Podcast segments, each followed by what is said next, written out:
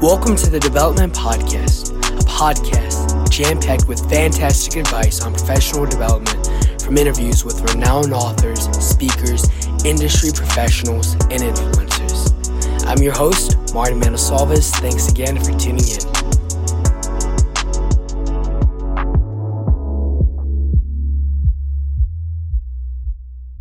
Hi, everyone. Thank you so much for listening in. Uh, today, I'm honored to have best-selling author, speaker, and trusted advisor Greg Satell uh, here to discuss what innovation really looks like and how to transform big ideas into practical business solutions.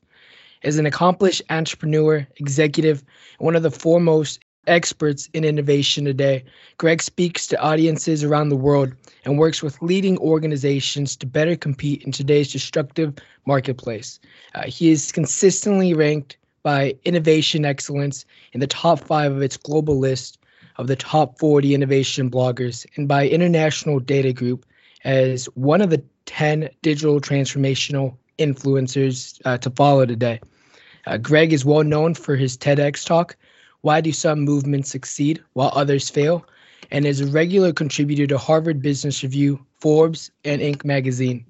In addition to that, Greg has published bestsellers, Cascades How to Create Movement and Drive Transformational Change, and Mapping Innovation, which has been selected as one of the best business books back in 2017. So, Greg, thank you again so much for joining. I'm excited to hear your thoughts. Uh, how are you doing? Thanks for having me, Martin. So, can you start us off by just sharing a bit about you know what sparked your interest about learning more of innovation and and your experience applying it? Well, uh, I spent most of my adult life managing organizations, uh, and when you're managing an organization, there's always an incredible pressure to innovate. But when whenever you look for how people uh, innovate successfully, they all seem to to do it a different way. So, uh, you know, if you look at design thinkers, for for for example, you know, you see that Steve Jobs, you know, swore by it that that uh, uh, that uh, IDEO has built a, a, wonderful design practice based on it. You, you, know, Stanford has built an entire school around it, and then you go and you see uh, how it actually works, and then you say, okay, well, you, you know, you focus on on the needs of your end users, and then you you uh, rapidly prototype and iterate towards a, a, radically better solution, and it sounds like a great idea. And you say, okay, that must be how how how you do it, and then you know you read Clayton Christensen and the Innovator's Dilemma and Disruptive Innovation, and he says, well, that's how you know good firms go out of business. They pay too much attention to their uh, to their end users, and and and then they uh, don't notice when the uh, when uh, the, the the means of of competition shift be- beneath their feet, and that's how you get. That's how good businesses get into a lot of trouble. So you say, okay, those those two things can't be true at the same time, and then you have other things like open innovation and lean startup and on and on and on. Uh, lots of good ideas, all uh, all good uh, case studies where they've been successful. But look at any one of them, and you can find somebody else who's done things exactly the opposite and been just as successful or, or, or more. So that seemed to me to be an interesting problem, and I wanted to to figure it out. It's awesome. Thank you for sharing. So, to, at a technology summit interview, uh, you said, So I think we fall into the trap of thinking that innovation is all about ideas and that we have to come up with it. But it's not. The truth is, nobody cares about your ideas, they care about what problems you can solve for them. So, if you want to innovate, you don't need to look for any great, fantastic ideas, but rather, you just need to go out and find a good, meaningful problem. I'm wondering if you can expand more on that and, and share, you know, what innovation really means to you? Well, for me, I take a pretty broad view of innovation. So there's all these crazy definitions about innovation and whether mm-hmm. it's an innovation or an invention or which I don't put a lot of stake in and I think is is largely a waste of time. Right. But for me, an, an, innovation is just a novel solution to an important problem. Um, and there's, you know, and within that, the, the context is is really important. So if you're, and uh, if you're an engineer at a, you know, at a at a big company, your innovation job might be to invent a product. But if you're a scientist in a lab, your innovation might be a new approach to a natural phenomenon. Um, either way, you know, those are are uh, novel solutions to important problems, uh, or at least problems that are seen to be important in a particular domain or field. So that that's really all I was trying to say. When people talk about innovation, they they you know it's fun to to talk a whole lot about ideas. And look everybody has ideas. Um, but most people don't want to hear about your ideas because they they're too interested in their own ideas and they, that they want to tell you about probably but if you find a meaningful problem a problem that somebody wants solved uh, that's something people tend to care about. And if and there's a lot of opportunity in solving that problem. It's really good. And I really like that novel solution to, to an important problem uh, and what that entails. Uh, in the process of writing your book, uh, Mapping Innovation, you studied every great innovator you could find, from massive global corporations to just world class lab startups, and every shape and size that you can think of. Uh, you found them and you, you studied them, and you found one thing in common, and that was that they're constantly, you know, seeking out those new problems to solve. Uh, the great innovators you found have a systematic and displayed process to just be able to find those new problems. Um, so I, I, love that, and I really agree with that. Um, can you expand more on you know how to look for those sort of problems? Because uh, I think that plays a major role in innovation. Well, I think eh, you know everybody's got their own way of doing it. I think the the important part the important part is to constantly be exploring and investing in exploration. I mean, it's a pretty straightforward equation. If you don't explore, you you won't discover. If you don't discover, you won't invent. If you don't invent, you will be disrupted at some mm. point. It, it really is just a matter of time.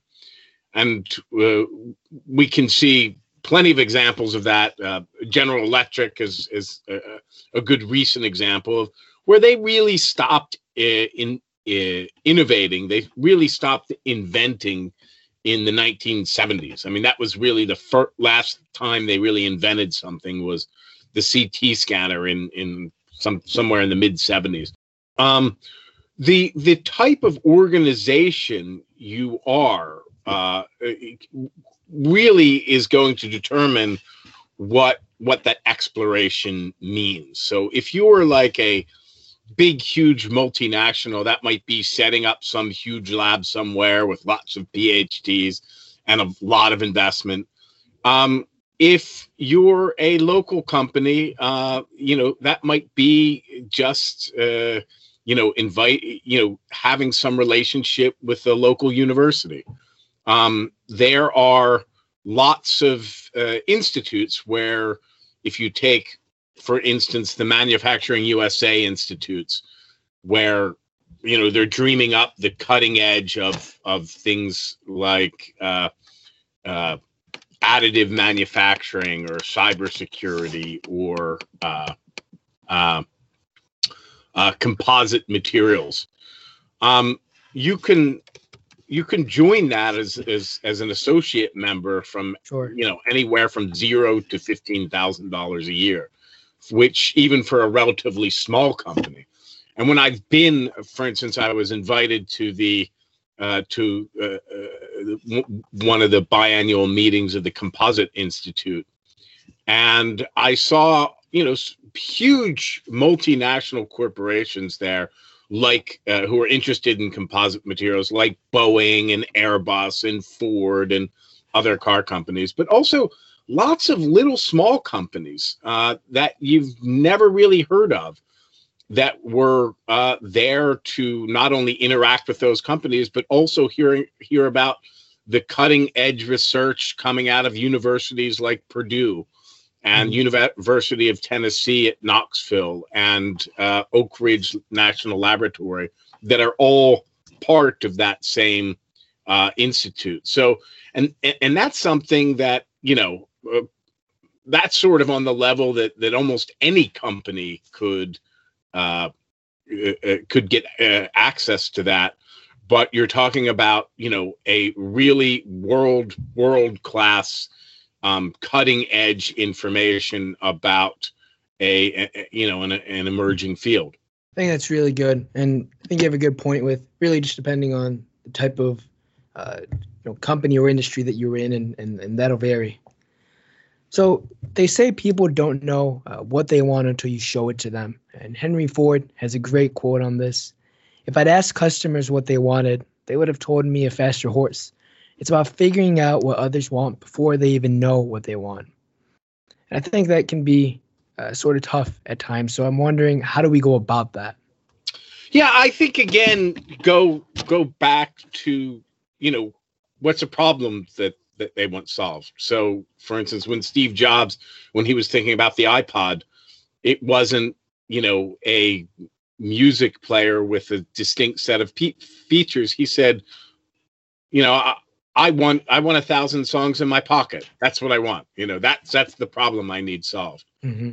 So uh, you know, when when you look at what the what problems the car solved, um, it wasn't really getting from place to place because I mean, people didn't move from place to place. I mean, back when in, in the early 20th century, people lived their lives pretty much within 10 miles. I mean, most people didn't didn't go beyond 10 miles away from where they were born their entire lives.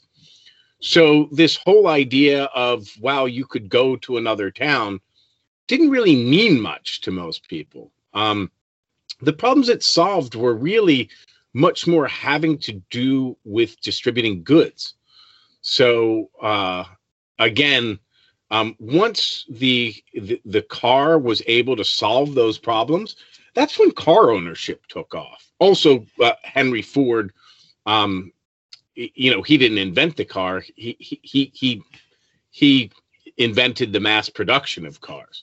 But I think what's crucial to understand about the the automobile or any major um, innovation is they usually take decades to to take hold. Um, when uh, when Henry Ford came around, by the time he came around, cars had been around for almost 20 years. And when he started Ford, Ford Motor Company, you know, cars wouldn't really hit their scale until another 15 years. I mean, cars and electricity as well didn't really begin to have an impact until almost 40 years after they were invented. So again, it's it's really really important um, to, to figure out what problem people need solved. And in the case of Henry Ford, it wasn't really a car; it was a cheaper car. It's really good. So figuring out what problem that people need to be solved. Um, in to expand on that, um, you know, it, it may take a long time to do that. And like you said, a lot of these companies, it took it takes years. Um, and so one, you know, one of those reasons may even be failure. And failure, uh, after all, is hard evidence that you've tried something difficult uh, and the p- price uh, that, you know, you paid the price. Yet failure, as anyone who has actually experienced it uh, knows well, it's a horrible, painful feeling. So I'm wondering, how should we effectively approach failure in light of this? Well, I think you should avoid it if you can, right? I, I mean, mm. I was sort of talking a little tongue in cheek there. I think in we we've come to almost glorify failure. That oh look, we failed. Wow, we we were really ambitious and we failed and we didn't get anything done. So you know we must have done something really really good because uh, we were adventurous enough to fail. I think if you look at any sensible approach to failure, you want to shrink your failures down small enough so that they're not going to kill you. Uh, if you look at Steve Blank and the lean startup, and the whole idea is based on really uh, breaking those hypotheses down so they're small enough and cheap enough in the form of a minimal viable product that you can go out and test them cheaply and you can prove or disprove those hypotheses without bringing down the whole enterprise.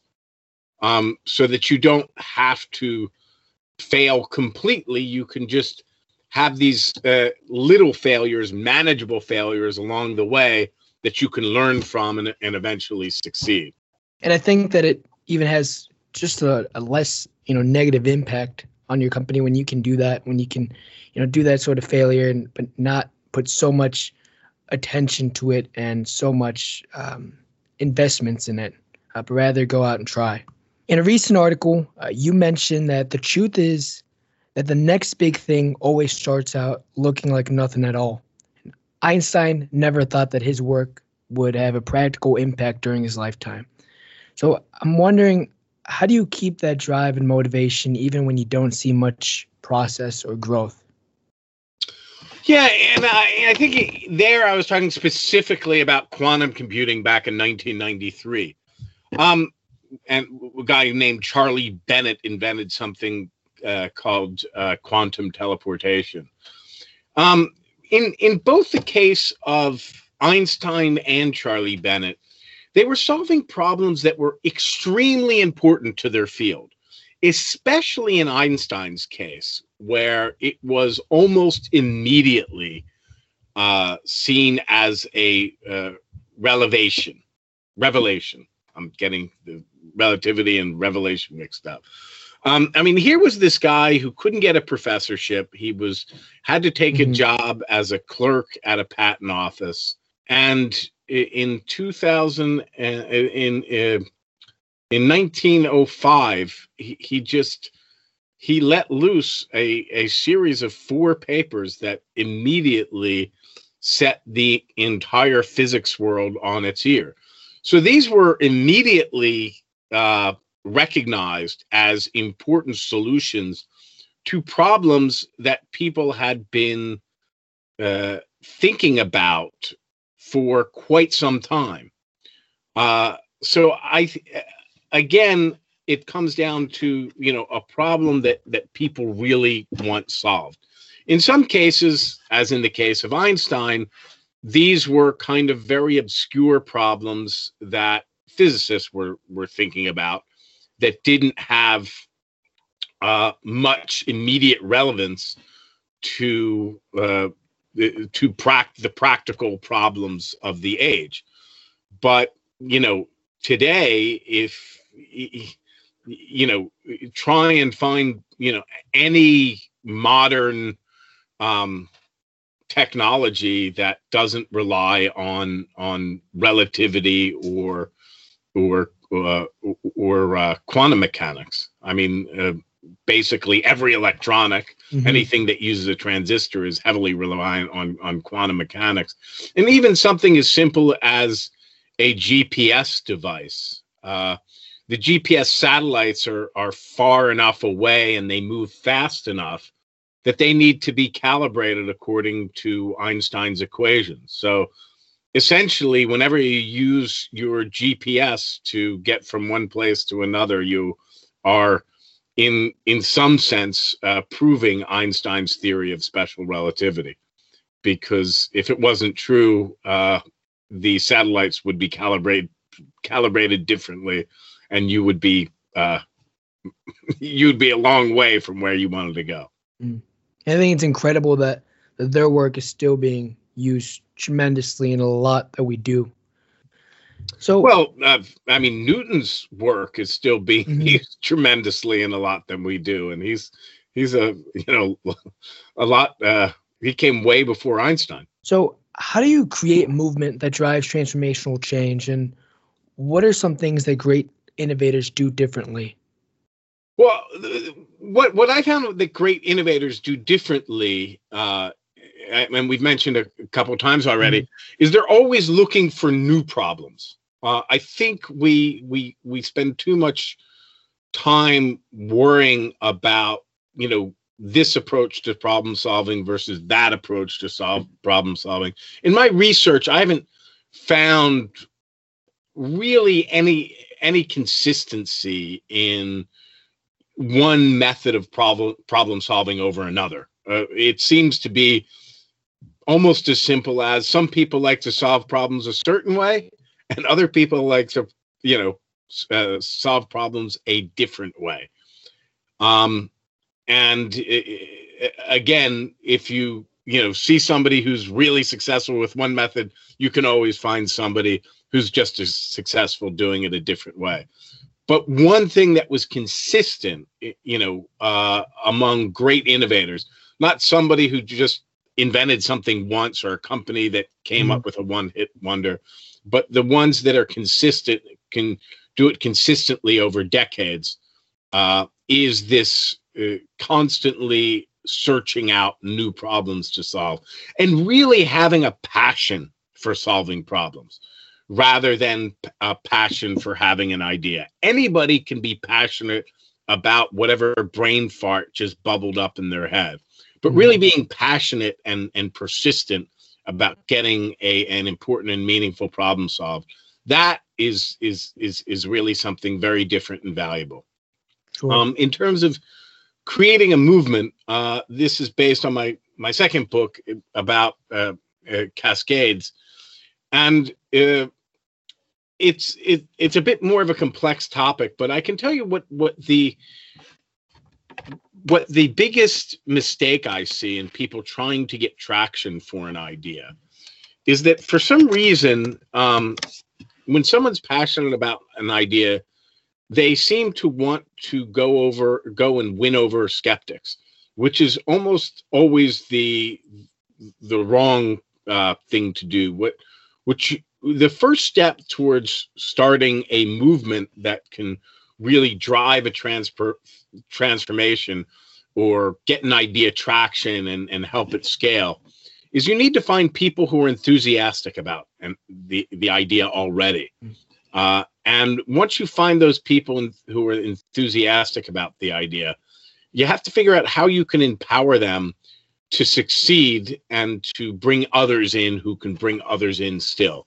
And that's really what you want to focus on in the beginning. There's a lot more that comes into it later uh, issues with identifying shared values um, uh, making uh, g- giving a sense of ownership and co-optable resources uh, which i uh, i uh, i talk about at length in my book. But in a nutshell that that's that's that's that's it sort of shrunk down to its simplest form is go out and find people who are already enthusiastic about what you want to achieve and uh, and and and empower them to take ownership of it and and to bring others in. Right. I love that you know the importance of having that passion to want to look for those problems. So in a recent blog uh, you stated we often overlook the value of simple questions uh, because we think intelligence has something to do with the ability to recite facts. Yet, intelligence is not a, not about knowing all the answers, but it's about asking the right questions. That's how we expand knowledge and gain a deeper understanding. In fact, the most profound answers often come from seemingly silly questions, and that answers are easy. They resolve matters Questions are harder. They point out gaps in our knowledge and understanding, and that can make us uncomfortable. I love that because I think there's there's a lot of truth in that. It, it can easily make us uncomfortable, and so uh, sometimes I feel as if you know we shouldn't ask a question just because of how it may make us feel or how it may make us look. Uh, so I'm I'm wondering how do we avoid letting our thoughts get in the way of us asking questions and and specifically those sort of silly questions. Yeah, it's a really good question. Uh, yeah, and and that that post was about this young girl Gracie Cunningham, who asked, "What do we need math for anyway?" I mean, you know, where did it come from? Why did people two thousand years ago need to understand algebra? Uh, and and she got pilloried for it on, on social media, but then a lot of uh, really really smart people you know very very high quality scientists and mathematicians said hey, wait, that's not stupid at all. That those are actually some really good fundamental questions. Mm-hmm. And uh, and I think this is especially becoming important today. And if you look at uh, you know, if you look at some of the really, really huge innovations, I guess I'm on an Einstein kick this morning, so we'll go back to Einstein. You know, his idea of um, his question of what would it be like to ride on a bolt of lightning. You know, that's what led to special relativity. It ended up being a, a really interesting and important question he had as a kid. You know, if if the speed of light is constant, and I'm riding on a speed of light holding a flashlight, well, then what happens? Because uh, the flashlight, the light from the flashlight can't be going any faster than I am. But we know if I'm on a train and the train is going 30 miles an hour and I spent and I throw a baseball 10 miles an hour, that that baseball will be going 40 miles an hour. So he says, how does that work? And and and it took him 10 years to f- figure out that problem. Um, so I, I think we really need to value questions like that. And I think that's always been true, but especially in the age of the internet, because, you know, uh, a typical teenager with a smartphone has more access to information today uh, than, you know, a researcher working at a big institution when, you know, back when I was growing up. Mm-hmm. Uh, similarly for working with numbers when i grew up somebody was who, who was considered to be smart was able to retain a lot of information and had a good facility with numbers. Now um you know it's sort of like sense of direction. Those are those are in large part outdated skills. You know you don't really need to retain much information when you have you know a google search at your fingertips you know you don't have to have much facility with um, numbers if you can use an excel spreadsheet or a calculator. Um, there's not there's just not a lot of utility in that. But if you can ask good questions and point the way to to uh, knowledge that we don't have that could be useful to solve a problem now that's a really good and important skill. Mm-hmm. i think you're right on that. Now we have more access to information than we ever had before. You know, so if we aren't asking those sort of silly questions, we're we're missing out on so much potential. Yeah, I can't emphasize enough. I mean, when I was growing up, we used to rem- we used to memorize people's phone numbers. I mean, why? You know, I mean that took a uh, that took a lot of cognitive energy to walk around with people's numbers in your head, or to write down directions. I mean, we spent a lot of stuff doing, you know, stuff that you just don't have to do now. Mm-hmm. Right. So it's so important to to you know find that sort of value in asking those questions. So I love that. So as we wrap up, um, one of the questions that I've, I've been focusing on a lot in, in, this podcast has just been you know how this applies to, to leadership and the role that it plays. And so I'm wondering, can you describe the role innovation plays in leadership? Well, I think that every leader needs to empower uh, others uh, because your ability to create value is is is only as much as your ability to solve problems for others. Mm-hmm. So in in terms of of leadership, you know, you have to ask yourself, how am I empowering people to to solve problems? Uh, part of that is the way you manage every day with uh, giving people um, a, a sense of autonomy. Um, but also how are you uh, giving them a sense of mastery and purpose? So how are you increasing their skill level so that they're able to solve more complex problems uh, able to communicate with others to uh, collaborate and solve mm-hmm. even bigger and more complex problems? And how are you giving them a sense of purpose so that they feel that the problems that they solve matters? And I think we can all, uh, you know, if we take it to a very, very basic level where you know, let's say at a mini mart or a grocery store, we we've all dealt with retail clerks who thought our problems were important to solve and all and we've all shopped at places where retail clerks didn't think those problems mm-hmm. were important to solve uh, if if if you look at the the sort of uh, the gold standard be something like an apple store where you walk in and immediately you have somebody whose complete job is to solve a problem, whether they sell something to you or not. Um, so you want to ask, uh, as as a leader, how am I empowering people to solve those problems? How am I giving them the autonomy so that they're not so boxed in that they don't have any freedom uh, to solve somebody's problem because it doesn't fit into their minor, you know, the, their their their uh, small uh, job classification. Mm-hmm. How am I giving them the opportunities to improve their mastery so that they have the ability to solve problems?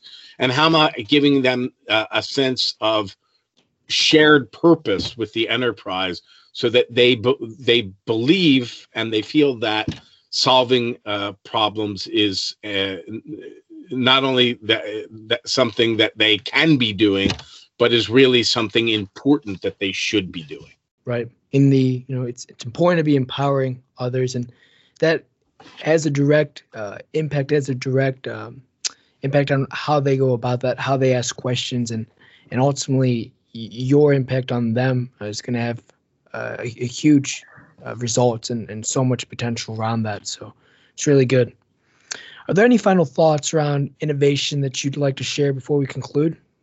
I think we've covered it uh, uh, pretty well. It, just one thing that that I would caution um, is that uh, in in my first book I talked about uh, innovation as being a process of discovery, engineering, and transformation. Uh, the part that people most often underestimate is that transformation. They figure most people think, well, if you make a discovery and then you're actually able to invent something uh, that solves a particular problem, that immediately people will see value in that idea. Um, we're always worried about people trying to steal our ideas. Um, the t- fact is, most people uh, not only do not want to steal your your your ideas, they don't even want to pay attention to your ideas. So that third uh, that third leg, the transformation, how you get an idea accepted, adopted, and scaled, is often the most difficult and longest part of innovation. Right. I think that's it's an interesting point but it but it's true. You know, people won't always pay attention to your ideas, and and uh, to a certain extent, you know, that's all right. You'll have to be able to learn uh, new and new ways to be able to share that, and um, but not necessarily just put all the focus on them. So that's a it's a really good point that you bring up. Well, Greg, thank you again uh, so much for your time. Your thoughts around innovation have been extremely helpful, and and the sharing the importance of just asking questions. You know that really goes a long way. So so thank you for that, and and hope all the best for you, uh, listeners. Thanks for having me. Absolutely. Uh, if you have any questions, feel free to, to contact us. And if you'd like to learn more about Greg's work, uh, his articles, and, and his books, please visit uh, gregsatell.com. Uh, but with that, thank you everyone for listening and have a great day.